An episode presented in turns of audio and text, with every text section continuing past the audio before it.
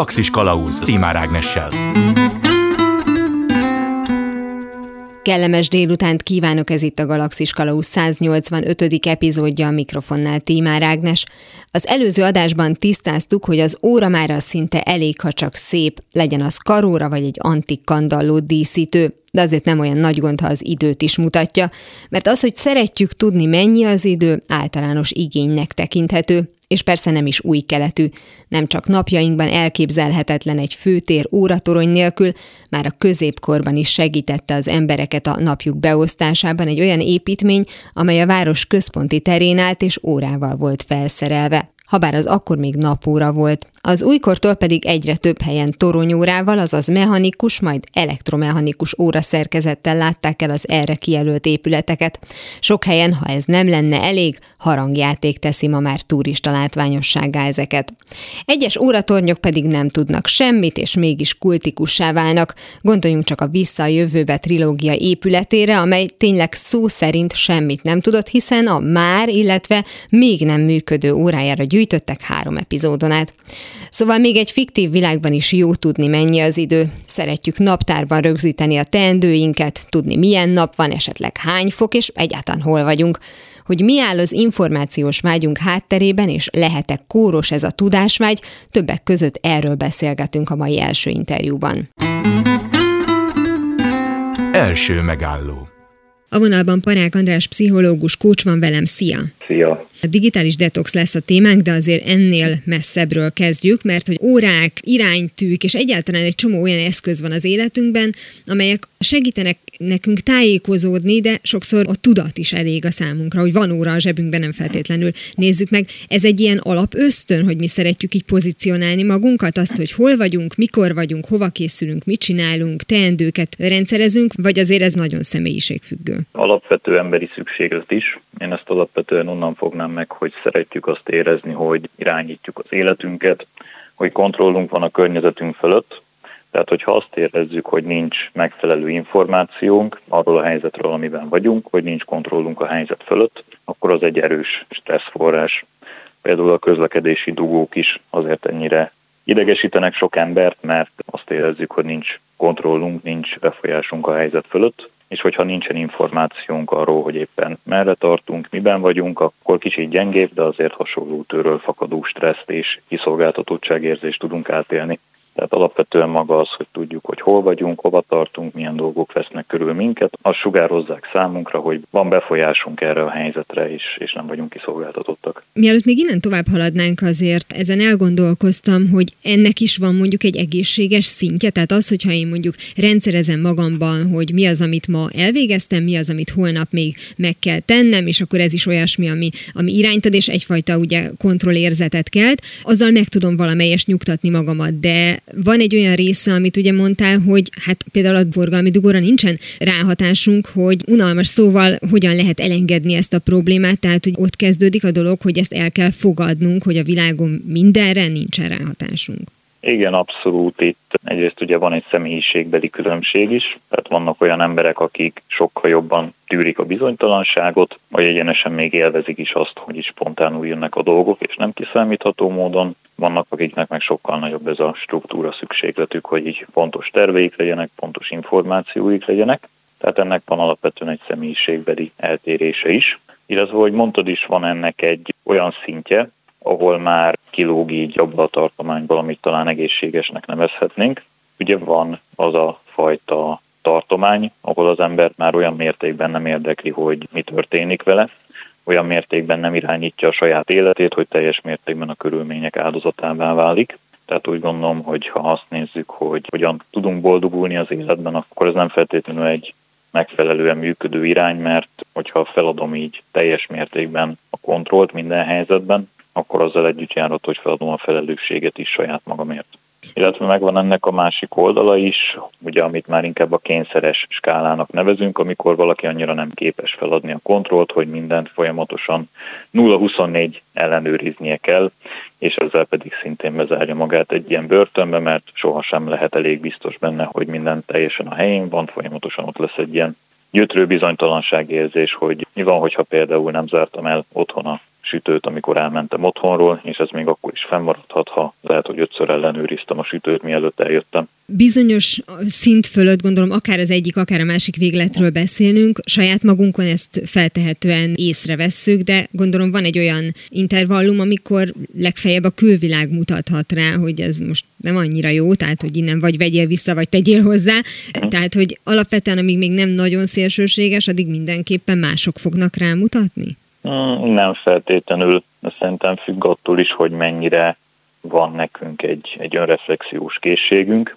Természetesen ez is olyan dolog, amit befolyásol akár az a családi környezet, ahova beleszülettünk, hogy például mennyire volt akár a, a családunkban az elfogadott, hogy az ember az reflektál saját magára, elismeri a saját felelősségét, és hogyha ebből egy nagyobb készséggel rendelkezünk, akkor valószínűleg könnyebben felismerünk magunkon mindenféle tendenciát, akár negatívat, akár pozitívat is. Illetve fontos, hogy mások visszajelzéseiben ugye azért abban sem lehet százszázalékosan megbízni, hiszen abban benne vannak az ő, az ő véleményeik, az ő meglátásaik, tapasztalataik, sérüléseik, tendenciáik. Tehát amit mások mondanak rólunk, az is egy, egy torzított kép lehet.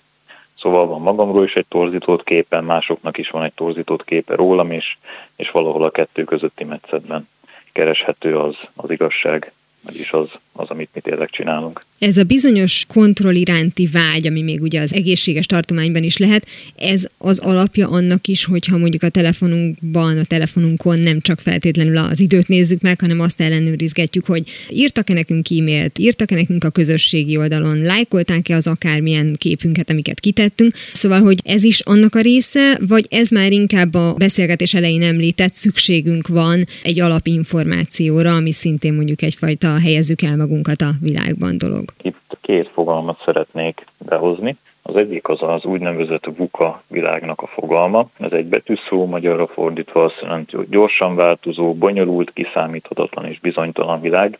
Ezt a 21. századtól alkalmazzák ezt a kifejezést. Tehát, hogy egyszerűen olyan gyorsan változnak a dolgok, olyan gyorsan jönnek előre kiszámíthatatlan folyamatok, akár mondjuk ez a koronavírus válság vagy a háborús helyzet is, hogy megnövekedik Ugye ez ilyen kiszámíthatatlan, nehezen tervezhető helyzetben az embernek megnövekedik egyszerűen így a kontrollra és a biztonságos keretekre való szükséglete. És például ez ugye visszatükröződhet abban, hogy folyamatosan követjük a híreket, hogy folyamatosan képben legyünk azzal, hogy mi történik. És itt jön be a másik fogalom, ez a FOMO szindróma, ez a Fear of Missing Out, vagyis a kimaradástól való félelem. Ez inkább abból táplálkozik, és inkább fiataloknál figyelték meg, hogy mivel ennyire gyorsan történnek az események, elkezdünk attól is félni, hogy kimaradunk valamilyen fontos és jó dologból. És ugye a folyamatos telefonnyomkodás, meg közösségi média használat mögött is felfedezhető ez a mechanizmus, hogy mivel azt hiszem, hogy, hogy ugye folyamatosan zajlanak az események, nem akarok kimaradni semmiből, és azért folyamatosan ott akarok lenni egyszerre mindenhol, például a közösségi médián keresztül. Tehát ennek a hátterében nem feltétlenül van valamiféle egoista személyiség, vagy narcisztikus személyiségjegy. Tehát nem feltétlenül arra várok, hogy rám reagáljanak, vagy az én általam megosztott dolgokra reagáljanak, hanem én akarok jelen lenni. Abszolút, abszolút ez így van, tehát ez nem, nem feltétlenül kell magamból származtatni. Illetve a kontrolligénynél is fontos, hogy a kontrolligény sincs abszolút feltétlenül semmilyen összefüggésben, akár egy narcisztikus tendenciával, Nyilván lehet, hogy van, aki azért akar mindent irányítani, mert, mert egyfajta Isten komplexusa van, de ugyanakkor például az, hogy én mindent irányítani akarok, az lehet, hogy arról árulkodik, hogy, hogy nem érzem magam biztonságban a világban, és hogy a lehető legtöbb dolgot azt így magamból akarom származtatni, hogy tudjak magamnak megteremteni egy biztonságos háttérországot, amit én ellenőrzök. Mindenkinek van, van ugye egy hosszú élettörténete, akár már évek alatt is rengeteg dolog történik, családi örökség, kulturális, környezeti behatások, tapasztalatok, és hogy mindenkinek egy ilyen nagyon egyéni motivációs képe alakul ki ez alapján.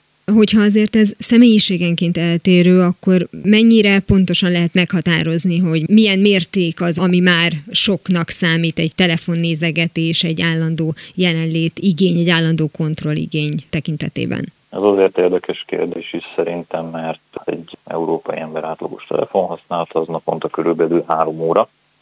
Elsősorban azért így a fiatalabb korosztályok körében, ami azért eléggé radikális számnak tűnik, hogy naponta három órát úgymond csak azzal töltök el, hogy okostelefonozok. de például Dél-Amerikában ez még több, akár ilyen 7 órákra is felmehet, mert ott az a szokás, hogy nagyon sokat kommunikálnak hangüzenetekben, és akkor nagyon sokan úgy mászkálnak, hogy szinte egész nap az a szájuk előtt van a telefon, és küldözgetik a hangüzeneteket. Ezt több beszámolóból is hallottam. És hogy ez érdekes kérdés, hogy akkor lehet-e azt mondani, hogy konkrét generációk, konkrét népességek gyakorlatilag mint telefonfüggőke. Erről továbbra is vita zajlik.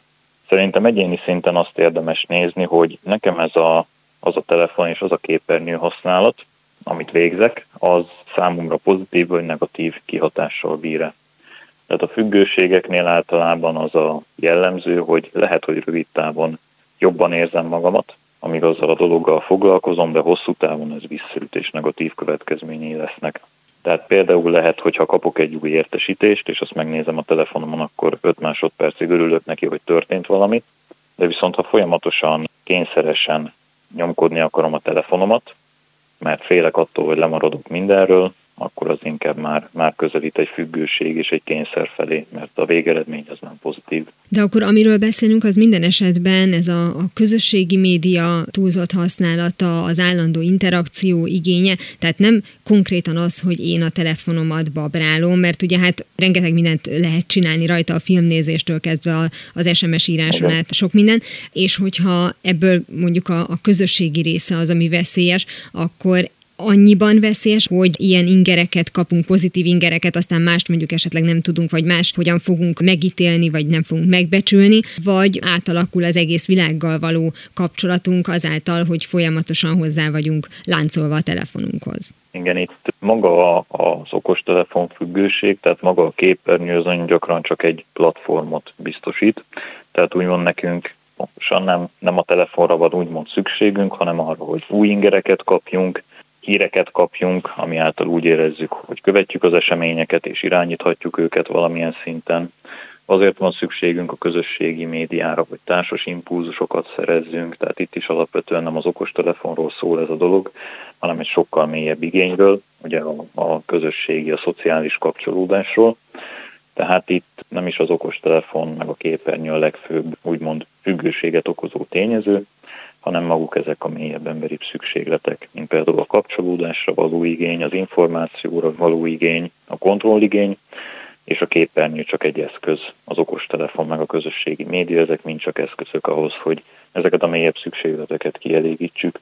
És igen, hogyha rászokunk arra, hogy a szükségleteinket ilyen módon próbáljuk kielégíteni, mondjuk a folyamatos információkövetéssel, a kapcsolatainknak a közösségi oldalakra való áthelyezésével, akkor azok meg tudják változtatni, még biológiai szinten is, valamilyen szinten, ami felépítésünket, erről is több kutatás volt már, hogy például a, a gyakori okostelefonozás az például az agynak a frontális, tehát az aktív figyelemért felelős rétegében tud változásokat előidézni, mindössze néhány év alatt, illetve számos más pszichés és lelki mechanizmust is meg tud változtatni a folyamatos telefon és képernyő használat. Az úgynevezett digitális detox, ami kifejezést már azért többször olvashattuk, hallhattunk róla, az ott kezdődik, hogy felismerem, hogy valóban a kimondott három hét, vagy akár még több óránál többet nézegetem a, a közösségi médián szereplőket a telefonomon keresztül, vagy valaki rámutat, és hogyha így is van, akkor hogyan tovább? Tehát mit is értünk pontosan ez alatt a kifejezés alatt? Én itt az ártalomcsökkentés kifejezést használnám, ezt függőségeknél nagyon gyakran használják, hogy nem teljesen beszüntetni kell az adott tevékenységet. Ha valamit teljesen megvonok magamtól, akkor beindulhat az a mechanizmus, hogy a tiltott gyümölcs az mindig édesebb, tehát ez már önmagában megint csak kiválthat egy vonzódást, meg például a 21. században azt nem nagyon lehet megvalósítani szerintem, hogy teljesen levágjuk magunkat közösségi oldalakról és a képernyőkről. Tehát itt inkább azt érdemes keresni, hogy hogyan tudom úgy megvalósítani a digitális detoxot, hogy a szükséges használat fennmaradjon, és esetleg pozitív legyen számomra, de ahogy ugye említettük is korábban, ne legyen egy negatív kihatása. Én alapvetően úgy szoktam ezt összefoglalni egy ilyen talán kicsit egyszerűsített képben, hogy három szinten lehet bármilyen ilyen változást elképzelni. Ugye az alapvető legalsó az a biológiai szint.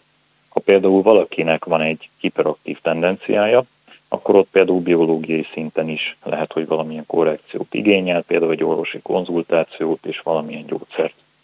A következő szint az a személyiségnek a szintje. Itt találhatók például az ilyen motivációk, mint a társas kapcsolódásra, vagy pedig a kontrollra történő törekvés. Itt például érdemes azt megvizsgálni, hogy vannak-e kielégítő társas kapcsolataim az életemben, vagy csak ezeket a közösségi oldalakon keresztül próbálom megkapni, és ezért vagyok folyton a képernyő előtt. Vagy például azt is érdemes megvizsgálni, hogy biztonságban érzem-e magam az életemben, érzem azt, hogy van kontrollom az események felett, vagy pedig a folyamatos okostelefon használattal próbálom ezt kompenzálni lényegében.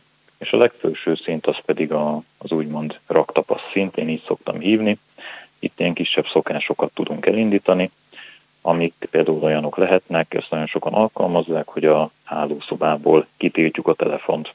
Hogy például ne az legyen, hogy képernyő előtt alszom el, és a képernyővel ébredek rögtön, mert ez például az alványzavarok előidézésében ez, ehhez hozzá tud járulni. Az, hogy a csökkentés a megoldás, és nem a teljes megvonás, abból az is következik, hogy ez a fajta függőség azért sok mindenben más, mint a mondjuk klasszikusabbnak mondható alkohol, drog vagy hasonló függőségek, ahol ugye az a metódus gondolom én, vagy legalábbis az ember így tudja, hogy a nullára kell redukálni a dolgot. Igen, ugye itt a képernyő használat az egy úgymond viselkedési függőség, és ha bár nagyon sok mindenben hasonlítanak a kémiai függőségekhez, van, van nagyon sok különbség is, tehát például rögtön ez, hogy az alkohol nélkül lehet élni, míg mondjuk ha valaki egy irodai munkát végez, akkor valószínűleg nem tudja magát teljes mértékben levágni a képernyőkről. Tehát akkor folyamatosan ott lesz neki az az inger, és akkor ezzel kapcsolatban kell számolni. Tehát itt a teljes abstinencia az nem, nem megvalósítható. Illetve az, hogy mit nevezhetünk képernyőfüggőségnek, vagy telefonfüggőségnek, ez, ez most is folyamatos tudományos viták központjában van. Tehát ha én például naponta három órát használom az okostelefont, de alapvetően nem akadályoz ez semmiben az életemben, nem érzem úgy, hogy akadályozna, akkor ez vajon függősége, vagy nem. Tehát itt még ezek a fogalmi kategóriák mindenképpen tisztázásra szorulnak. Szerintem azt érdemes nézni, hogy ha magunkban nézünk, akkor őszintén tudjuk-e magunknak azt mondani, hogy a képernyő használatunk a számunkra csak is pozitív hatásokkal jár-e, vagy nem. De szerintem a legtöbben azért nem tudjuk azt mondani, hogy hogy amennyi képernyőt használunk, az mindenképpen csak pozitív, tehát én általában azzal találkozom, hogy szinte mindenki csökkenteni szeretné a képernyő és okostelefon használatát. Elsősorban ki az, akit veszélyeztet ez, hogy túl sokat használja a telefonját közösségi média ellenőrzésére. Például az ember azt gondolná rögtön, hogy a fiatalok, de közben meg azt mondom, hogy hát de ők amúgy is feltehetően pesgőbb életet vagy társasági életet élnek, mint mondjuk valaki 60 fölött, és elnézést az általánosításért. Tehát, hogy, hogy azt lehet látni, hogy mondjuk ki az, aki a leginkább veszélyeztetett ebből a szempontból? Köszönöm a kérdést. Itt maga a veszélyeztetettség egy olyan dolog, amit nehéz belülni feltétlenül. Tehát mindenképpen a fiatalok azok, a 18-26 éves generáció, akik a legtöbbet használják a digitális eszközöket, és ezen belül a nemi arányok nagyjából kiegyensúlyozottak, a nők egy nagyon kicsit többet használják, Ugyanakkor ez egy jó, jó megkülönböztetés, hogy ennek a generációnak például már tényleg alapvetően beépült az életébe a digitális kapcsolattartás, tehát nekik ez lehet, hogy nem feltétlenül veszélyforrás, hanem egy természetes hozzátartozója az ő kommunikációs módszereiknek vagy a kapcsolódásuknak. Viszont például lehet, hogy az idősebb generációknál, akár például 60 fölött, ahol még nincs meg úgymond kialakulva gyakran, így a megfelelő használata, talán kultúrája ezeknek az eszközöknek, lehet, hogy ott veszélyesebb is lehet, például ugye akár az interneten történő csalások is, ugye egy olyan új ágazatát jelentik, ezeknek a, a képernyőn keresztül leselkedő veszélyeknek, amikre lehet, hogy egy fiatal talán már jobban fel van készülve, mert ő ebben a kultúrában szocializálódott, lehet, hogy egy idősebb ember talán kevésbé. Nagyon szépen köszönöm Parák András pszichológus kócsnak, hogy a digitális detoxról és egyáltalán a, a közösségi média túlzott használatának a veszélyeiről beszélgetett velem. Köszönöm szépen még egyszer. Én is köszönöm a beszélgetést. Azonnal visszatérünk a normális állapotokhoz, mihelyest bizonyosak leszünk abban, hogy mi is a normális. Míg egyes információkra csupán a megszokás miatt szomjazunk, addig a legtöbb az eligazodásunkat segítő adat akár életmentő is lehet. Az iránytű vagy a GPS fontosságát a legtöbben már megtapasztalták, de a vizen közlekedőknek nem csak a fent említett eszközök vannak a segítségükre. A világító torony nem csupán egy romantikus hangulatú épület, ha bár a hajózásban betöltött szerepe az eltelt időben jócskán megváltozott, a jelentősége nem csökkent.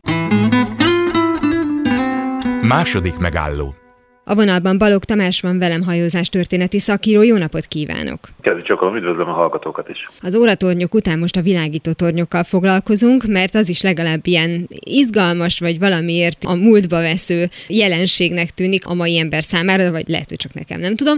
Valóban múltba vesző-e, tehát hogy van-e ma még funkciója a világító tornyoknak? Hogy ne volna. Bár eh, ez a funkció természetesen a GPS-es navigáció korában azért egyre gyorsabban változik, mégis azonban eh, azoknál a hajózási eseményeknél, amelyekben olyan hajók vesznek részt, amelyek nem rendelkeznek műholdas helyzet meghatározó eszközökkel, azoknak a számára ez az egyetlen lehetőség a biztonságos tájékozódásra. De akkor menjünk is vissza a múltba. Lehet-e tudni, hogy mikor, milyen módon jött létre az első olyan építmény, ami tulajdonképpen már ezt a funkciót látta el, talán még nem is világító toronynak hívták, de lehet, hogy rögtön megkapta ezt a nevet. Amit szerintem mindenki pontosan ismer, vagy a lelki szemei előtt, mint a világító tornyok aféle arhetipusa elevenedik meg, az bizonyára az alexandriai világító torony. Ugye ezt Krisztus előtt a harmadik században, második Ptolemaios uralkodása idején építették, és egészen sokáig az első ezredfordulóig majdnem betöltötte a funkcióját, és a 14. században egy földrengés végzett az utolsó látható maradványaival. Úgyhogy ezt a hatalmas épületet már messze minden olyan funkcióval felszerelték, ami aztán a későbbi azóta épült összes világító toronynak is alapvető sajátja. Hiszen alapvetően egy magasra helyezett fényforrás az, amelyik a látóhatárról is jól érzékelhető módon tájékoztatja a hajósokat arról, hogy valamiféle veszélyre kell fölkészülniük, illetve számítaniuk kell arra, hogy az átlagosnál is jobban kell figyelni, partközelbe kerültek, vagy csekélyesbe, adott esetben víz alatti sziklák borítják az előttük lévő tengerrészt. Tehát mindenféle olyan hajózást fenyegető veszélyre fölhívták a figyelmet már ebben a formában is. Természetesen azóta is találgatják a régészek, hogy itt mi volt maga a fényforrás. Nagyon sok variáció volt, ezek közül némelyik azt mondta, hogy a napnak a sugarait fogták be, és egy tükröző felülettel verték vissza. Volt, aki szerint hatalmas tüzeket gyújtottak a legfelső szinten, és ezeknek a fényét erősítették fel ezekkel a tükörrendszerekkel. Minden esetre az tény, hogy nagyon hosszú időn keresztül ez az építmény betöltötte a funkcióját, és jól szolgálta a földközi tenger hajósait. Említett, hogy különböző esetleges veszélyekre, meg hát egyáltalán a part tényére is felhívták a, a figyelmet. Az azt jelenti, hogy más-más jeleket adtak le, vagy csak az a lényeg, hogy az ott villogott, és akkor tudták, hogy merre? A fény léte volt az, ami ugye adott esetben, főleg viharban, ahol azért nem sok fény van, és az egyetlen fényjelenség, ha úgy tetszik, a villámoknak a fénye, vagy adott esetben éjszaka, amikor a holdfénye az egyetlen, nem számítva a csillagok fényét, ami segíthetett volna a tájékozódásban. Na, ahhoz képest ez a mesterséges fényfor forrás, ami sokkal fókuszáltabb, sokkal koncentráltabb, sokkal nagyobb és erőteljesebb megjelenésű, ez volt az, ami a mesterséges jellegénél fogva hívta fel a figyelmet arra, hogy itt valami nem stimmel, eltérnek a viszonyok a megszokottaktól, hiszen nem a holdfénye, nem a csillagok fénye pislákol vagy éppen szikrázik, hanem itt egy nagyon komoly szándékosan oda helyezett jelző tűzről, jelző fényről van szó.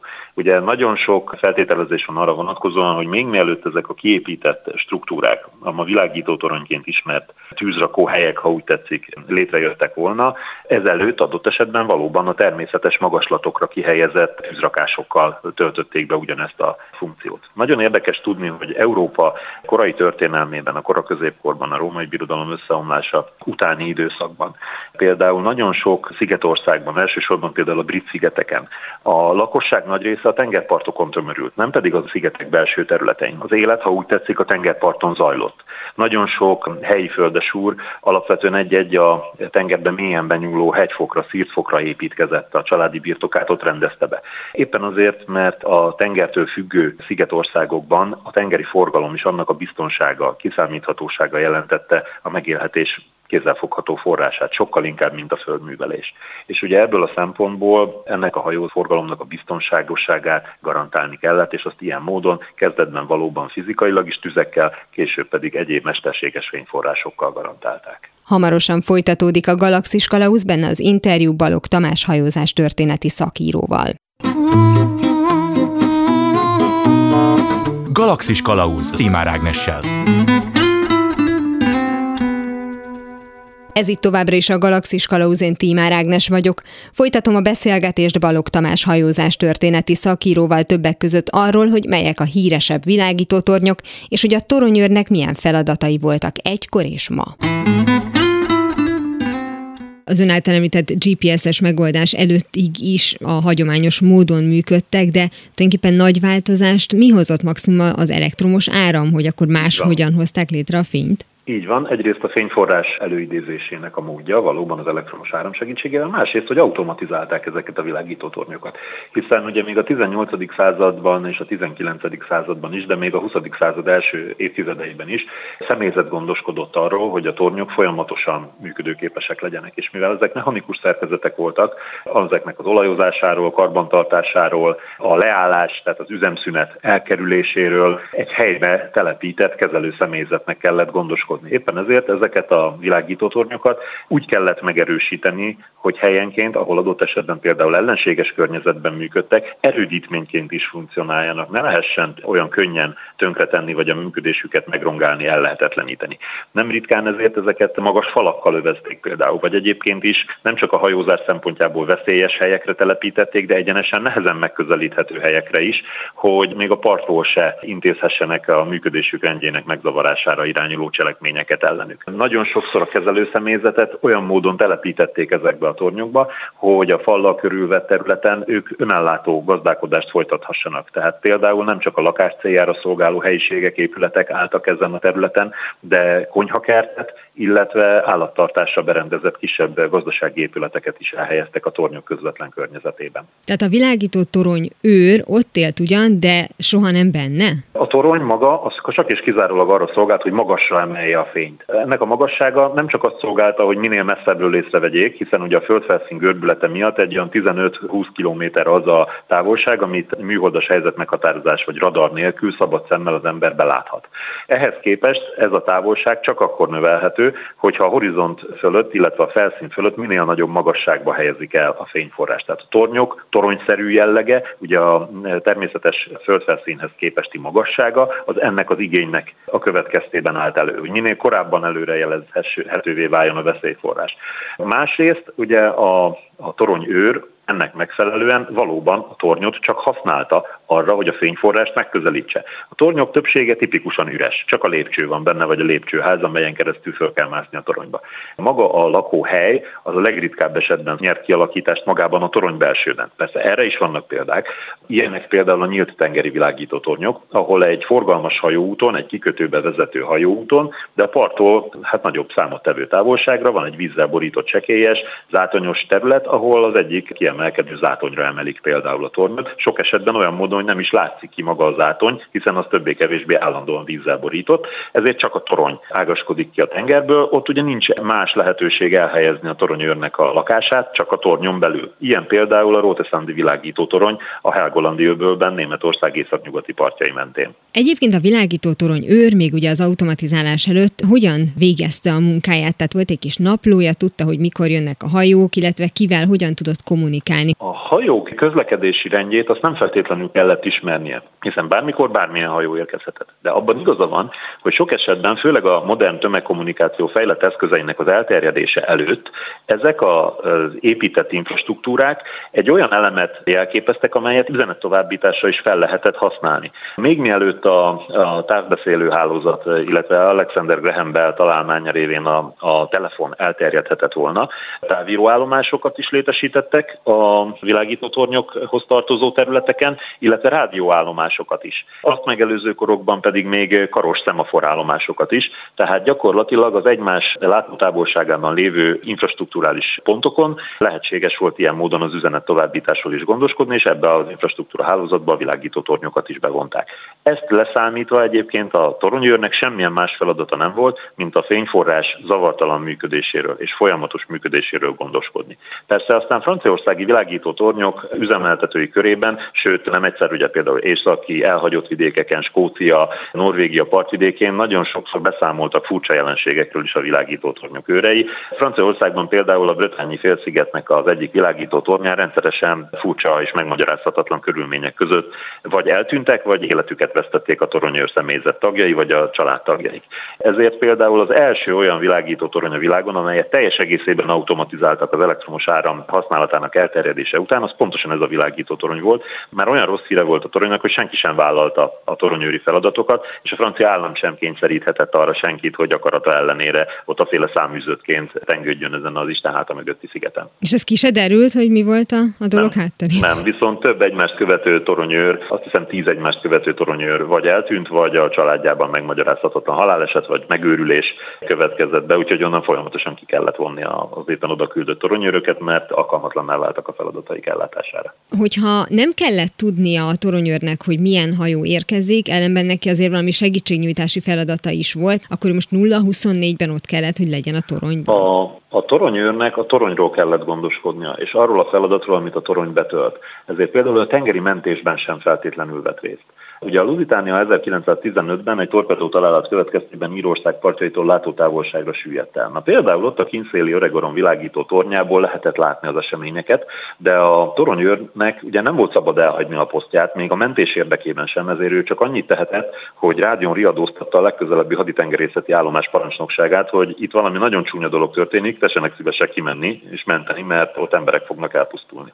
És az automatizálással mindent ki lehetett váltani? Hát én ebben a toronyban például nem olyan régen jártam, és ugyan van toronyőre, tehát a funkcióról a mai napig nem mondtak le, de az ő feladata már csak az automatika karbantartása. Tehát naponta egyszer ellenőriznie kell, hogy rendben működik-e a torony, de a toronynak a fényforrását körbe már egy elektromos motor forgatja. Neki csak arról kell gondoskodnia, hogy a motor az üzemképes állapotban legyen, soha nem merüljön le az akkumulátor, ha éppen lemerülne, akkor cserélje.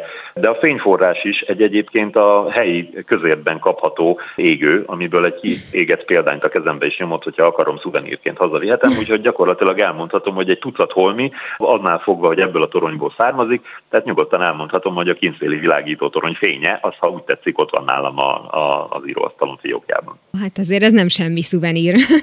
Igen, én is örültem neki. Említette az Alexandriait, de vannak még ilyen nagyon jelentős világító tornyok, amiről talán nem hogy tudunk, nem. de valamiért, vagy azért, mert olyan nagy, vagy különleges helyen épült, vagy esetleg különlegesen szép. Hogy nem, már az ókorból is fönnmaradtak ilyenek. Ugye annak ellenére, hogy az alexandriai az ókoriak közül ellopta a sót, a többi elől ugye kevésbé gyakran emlegetik, de egy nagyon jelentős régészeti emlék, Észak-Nyugat-Európa partvidékén, a francia és a belga határvidéken, az ókori Gezoriákum település közelében állt a Krisztus után 43-ban Kaligula császársága idején építetett világítótorony. Ez egy 40 méter magas, 10 emeletes épület volt.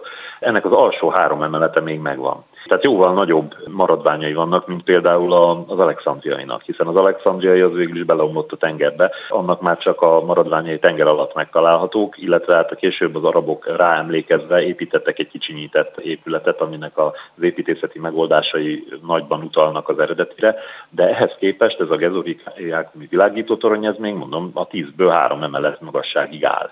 Tehát, hogy érdemes felkeresni azoknak, akik ott járnak. Ezt Caligula abból a célból építette, hogy már a később csak az ő uralmát követően Claudius uralkodása ideje végbe ment britanniai megszállást előkészítse, és az Európából Nagy-Britanniába átkelni szándékozó római hajóknak a tájékozódását segítse.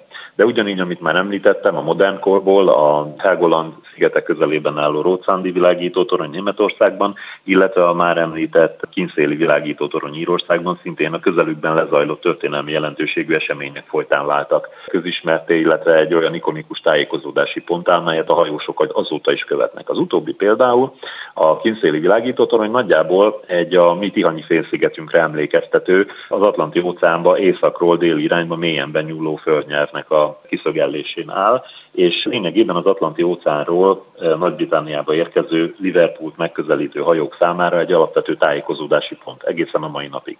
Sőt, a toronyőre annak idején beszámolt róla, hogy bizony a családokat, akik a toronyőri feladatokat ellátták, négy évente áthelyezték újabb tornyokba. Talán éppen azért, hogy ne bolonduljanak meg úgy, mint francia társaik, akik hosszabb időt töltöttek egy helyben, hiszen nem mindenki bírja a tenger állandó morajlását és ezeknél a vándorutaknál előfordult az ő családjában is. Ő ugyan már a negyedik generációs toronyőr, az apja is, az ő apja is, és annak előtte az ő apja is végig ezt a mesterséget űzte.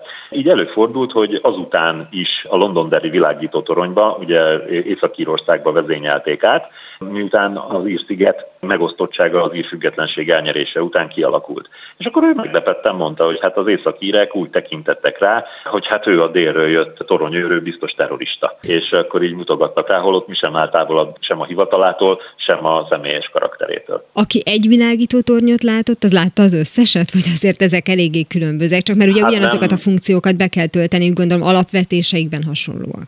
Nem mernék egy világító torony fan nevében nyilatkozni, bizonyára találnak rajta olyan szeretnivalót, amit olyas valaki nem képes átérezni, aki nem rendelkezik hasonló elhivatottsággal, de abban önnek teljesen igaza van, hogy ezek alapvetően nagyon funkcionális építmények, hiszen ellent kell állniuk a tenger állandó ostromának, és fenn kell tartaniuk a fényt minél magasabban. Ugye a kínszéli világító torony például 120 méter magasan áll a tenger felszínéhez képest.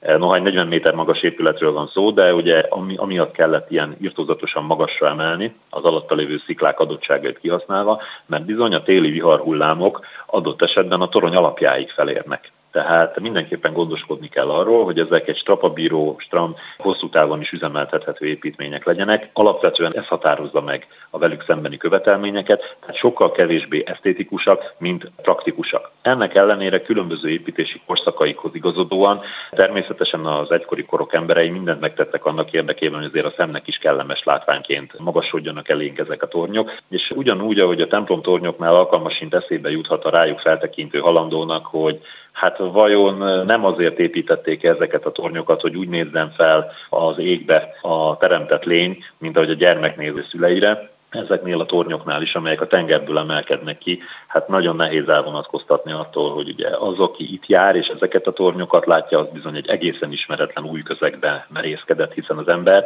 bármint minden élőlény a Földön maga is a tengerből származik, azért mi már nagyon-nagyon hosszú évezredek óta nem élünk meg hajó nélkül, vagy mesterséges eszközök nélkül ebben a számunkra is hajdanó ismerős közegben. Nagyon szépen köszönöm Balogh Tamás hajózás történeti szakírónak, hogy beszélgetett velem a világító tornyokról. Köszönöm szépen még egyszer. Köszönöm a meghívást. Utak? Ahová megyünk, ott nincs szükség utakra. A Guinness rekordok könyve szerint a Bishop Rock sziget a legkisebb sziget, amelyen van épület. Mindössze egy világító torony magasodik rajta. Az aprócska sziget az Anglia partjaitól 40 kilométernyire fekvő, mindössze 2000 lakosú Szili sziget csoport tagja. A Szili szigetek Anglia legnyugatibb megyéjéhez a Cornwallhoz tartoznak. A Bishop Rock szigeten álló 49 méter magas világító torony fényei először 1858. szeptemberében gyulladtak fel. Azóta természetesen több felújításon is átesett, még egy helikopter leszállót is építettek a tetejére, és 1992 óta teljesen automatizáltan működik. És ha már kikötöttünk Angliában, akkor talán az első dolog, amibe botlunk, egy vidámpark. Gyakran ugyanis kifejezetten a parthoz közelépülnek a vándor szórakoztató központok, nem volt ez másképp a 19. században sem. Az akkori míves játékok ma már műemlékértékűek, de szerencsére a Szigetország egyes részein még ma is ki lehet próbálni a gőzhajó hintát, a kalapácsot vagy a klasszikus lovaskörhintát. Harmadik megálló. Pec Gizella az England Puzzle bloggere van velem, szia! Szia, Ági, köszöntöm a hallgatókat. Volt egy korábbi posztod egy vintage vidámparkról Angliában természetesen, hát hol máshol, hiszen angliai helyszínekről szoktál írogatni, és mi konkrétan ezekkel, vagy az ilyen típusú vidámparkokkal fogunk foglalkozni. Ez mennyire volt egyedülálló ez a hely, ahova elmentél, mert hogy tényleg gyönyörek a képek, ezt mindenkinek ajánlom, hogy nézze meg, tehát hogy azért ezek így nincsenek szétszórva, vagy nincsen velük tele az egész Szigetország, gondolom én. Nem, tele nincsenek, de egyébként több vándor vidámpark létezik, ugyanilyen vintage stílusú vándor vidámpark létezik az országban, illetve van egy-két hely, ahol külön vidám parkot hoztak létre, vintage stílusban, illetve meg kell említeni azt is, hogy nagyon sok helyütt megmaradtak ezek a vidám parkok, amelyeket annak idején nagy előszeretettel építettek a tengerparti fürdővárosoknak a mólójára. Itt most a mólókon nem feltétlenül már a, a vintage stílusú vidám park maradt meg, hanem csak egy-egy eleme mondjuk, de ahova én elmentem, az egy itt Dél-Angliában turnézó vintage vidám park volt, amelyet körülbelül 40 évvel ezelőtt kezdtek el megalapítani a, a tulajdonosok, elkezdték felvásárolni a 19. század végi vintage vidám park elemeket és felújítani. Ők egész Dél-Angliát bejárják. Na most egy friss hír, hogy időközben meghirdették eladásra ezt a vidámparkot, és itt a környékbelieknek nagyon fáj a szívük a döntés miatt. A család úgy döntött, hogy szeretne letelepedni, és felkínálták eladásra a vidámparkot, amelyet 2,5 millió fontért árulnak. Hú, de minden esetre abból, amit mondtál, arra következtetek, hogy akkor ez egy vándor vidámpark volt. Így van. És egyébként ez volt a jellemző, tehát hogy nem feltétlenül egy valahol fölállították, hanem úgy, mint a cirkusz, ez is mindig vándorolt. Uh-huh. Igen, igen, ez volt a, a dolognak a lényege. Hát kivételt ugye a, a már említett tengerparti fürdővárosokban megépített vidámparkok jelentették. Azok állandóak voltak, de, de nagyon sokan sok helyütt szerte az országban vándor vidámparkot üzemeltettek. Akkor menjünk is vissza ennek a kezdetére, mert a történetét is vizsgáltad ebben a blogbejegyzésben, hogy hova vezethető ez vissza, tehát maga a klasszikus angol vidámparknak az eredete az honnan datálható? Az angol vidámpark gyakorlatilag a középkori vásárokra vezethetők vissza, illetve az ünnepekre. Na most a vásár az, az mindenhol volt a világon, Európában is, tehát itt portékákat, terményeket vásároltak az emberek, illetve munkásokat fogadtak föl. Az utóbbin, az ünnepeken pedig ünnepségeket tartottak, ahol ugye az aratást vagy a jó termést megünnepelték és gyakorlatilag a 19. század elejétől kezdve megjelentek a cirkuszok, a mutatványosok, a bohócok, köteltáncosok, stb., és ők szórakoztatták az embereket. Ugye itt talán a legjobb film, amit meg lehet említeni ebben a témában, a, a legnagyobb showman, az nagyon jó betekintést nyújt ezekbe a korai cirkuszokba, ahol egyébként ugye a különböző rendellenességgel született embereket is attrakcióként mutogatták, és ebből fejlődött tovább, illetve fejlődött ki a Vidámpark. Az emberek egy idő múlva ezt már unalmasnak tartották, és mivel az ipari forradalom kapcsán ugye bejött a gőzgép, bejött a vasút, tehát elkezdték alkalmazni a gőzgépet itt a szórakoztatásban is, és egy noricsi mérnök, Frederick Savage alkotta meg az első körhintát, amelyet már gőzgép üzemeltetett, de érdekes módon egyébként ez nem lovas körhinta volt, hanem biciklis, hajós és vonatos.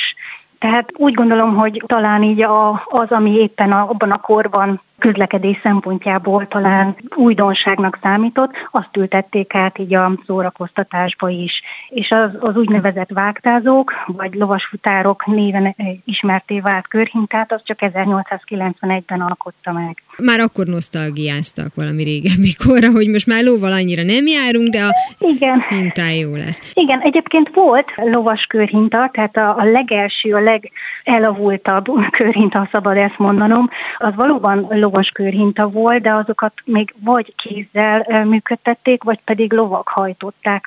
És azért érdekes, hogy amikor a gőzgéppel hajtott körhintát tervezte meg Savage, akkor valahogy a lovakat úgy kihagyta. De én úgy gondolom, hogy ez valószínűleg tényleg amiatt lehetett, mert az volt újdonság. Nem biztos, hogy mindenki megengedhette magának, hogy, hogy vonatozzon, vagy automobilon közlekedhessen, és akkor megtette a Vidám Parkban. Nagyon érdekes volt egy képet is ugye feltettél erről a körhintáról, ahol például mondjuk második Erzsébetről is látszott egy portré, vagy akár mondjuk a hajóhintának az alján a brit zászló volt felfestve, tehát hogy, hogy nagyon jellegzetesen angol az egész, hogy gondolom akkor ez is is egy ilyen szabályszerűség volt, hogy azért jelenjen meg a nemzeti jelleg.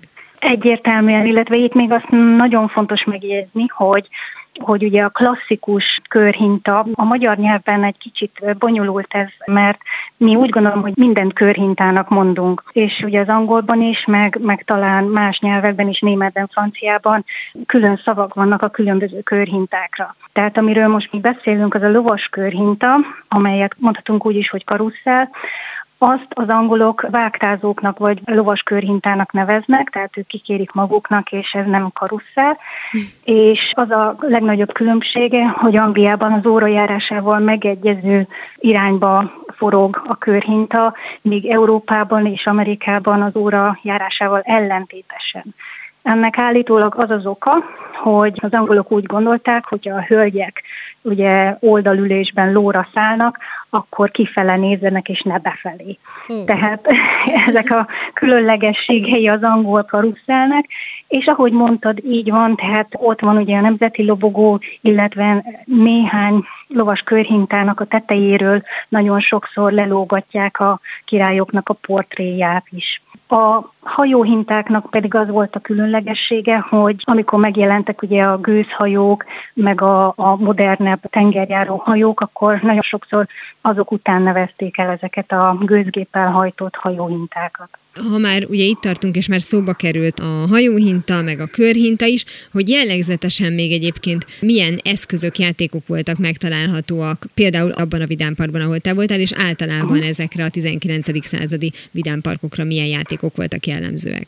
Talán a legrégebbi játék az a, az, az úgynevezett kalapács, ez szerintem mindenki előtt van, hogy mit jelent, tehát ez egy erőnléti játék volt, egy kalapácsra rá kellett ütni egy mélekhez hasonló szerkezet bizonyos pontjára, és így lehetett tesztelni, hogy ki mennyire erős. Itt ebben a vidámparkban, ahol én voltam, három méretben létezett ez a játék. Volt egy kicsi, egy közepes és egy, egy hatalmas, tehát ki-ki a, az erőnlétéhez képest megpróbálkozhatott az erejének a tesztelésével. Ezeknek még az volt a különlegessége, és itt megint csak visszacsatolok a, az előző témára, hogy az angol jellegzetesség megjelenik, hogy a kalapács tetején megjelent a három structól, amely a Velszi hercegnek, a későbbi hetedik Edward királynak a jelképe volt, úgyhogy ez is egy érdekesség, illetve elterjedt játékok voltak még a kókuszdió dobálda, amelyben kókuszdiókat lehetett eltalálni bőrlabdával, és maga a kókuszdió volt a nyeremény, hiszen a kókuszdió az egy egzotikus dolognak számított, így nem volt csoda, hogy a 19. században nagyon örült mindenki annak, hogy, hogyha ez volt a nyereménye. Illetve volt még az is nagyon egyszerű játék, hogy a konzervdobozokat ugye ilyen piramis formában fölépítették, és azt is bőrlabdával kellett eltalálni. Ez volt egyébként a céllövöldének az elődje, ha úgy tetszik.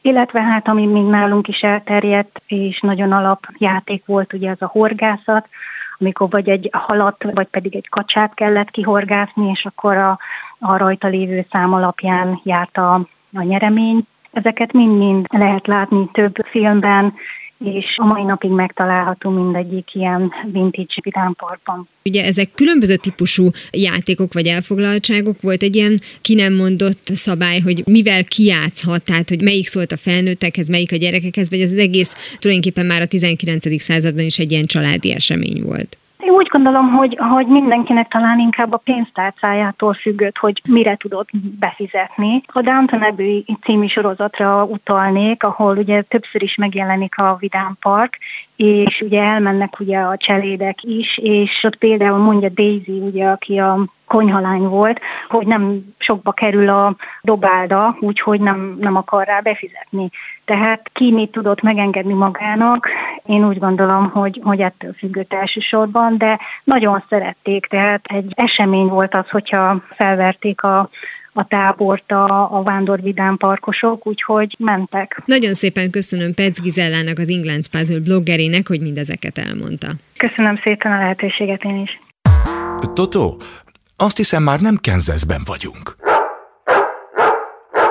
Az említett blog Vidám Park történettel foglalkozó bejegyzésében olvashatunk egy olyan körhintáról is például, amelyen a lovak mellett látható kakas, disznó, vagy amit tényleg egészen abszurd, egy kentaur, amelynek felső teste azt a Lord Kitchenert ábrázolja, aki Angliában a toborzó plakátok arca volt az első világháború idején.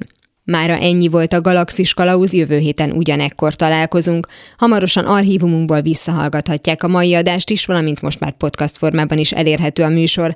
A Rádió és a Galaxis Kalauz Facebook oldalán további érdekességeket találnak, illetve ha még nem tették, iratkozzanak fel YouTube csatornánkra. Köszöni a figyelmüket a szerkesztő műsorvezető Tímár Ágnes. Viszont hallásra! Viszlát, és kösz a halakat! Ez volt a Galaxis Kalauz. Timár Ágnes műsorát hallották.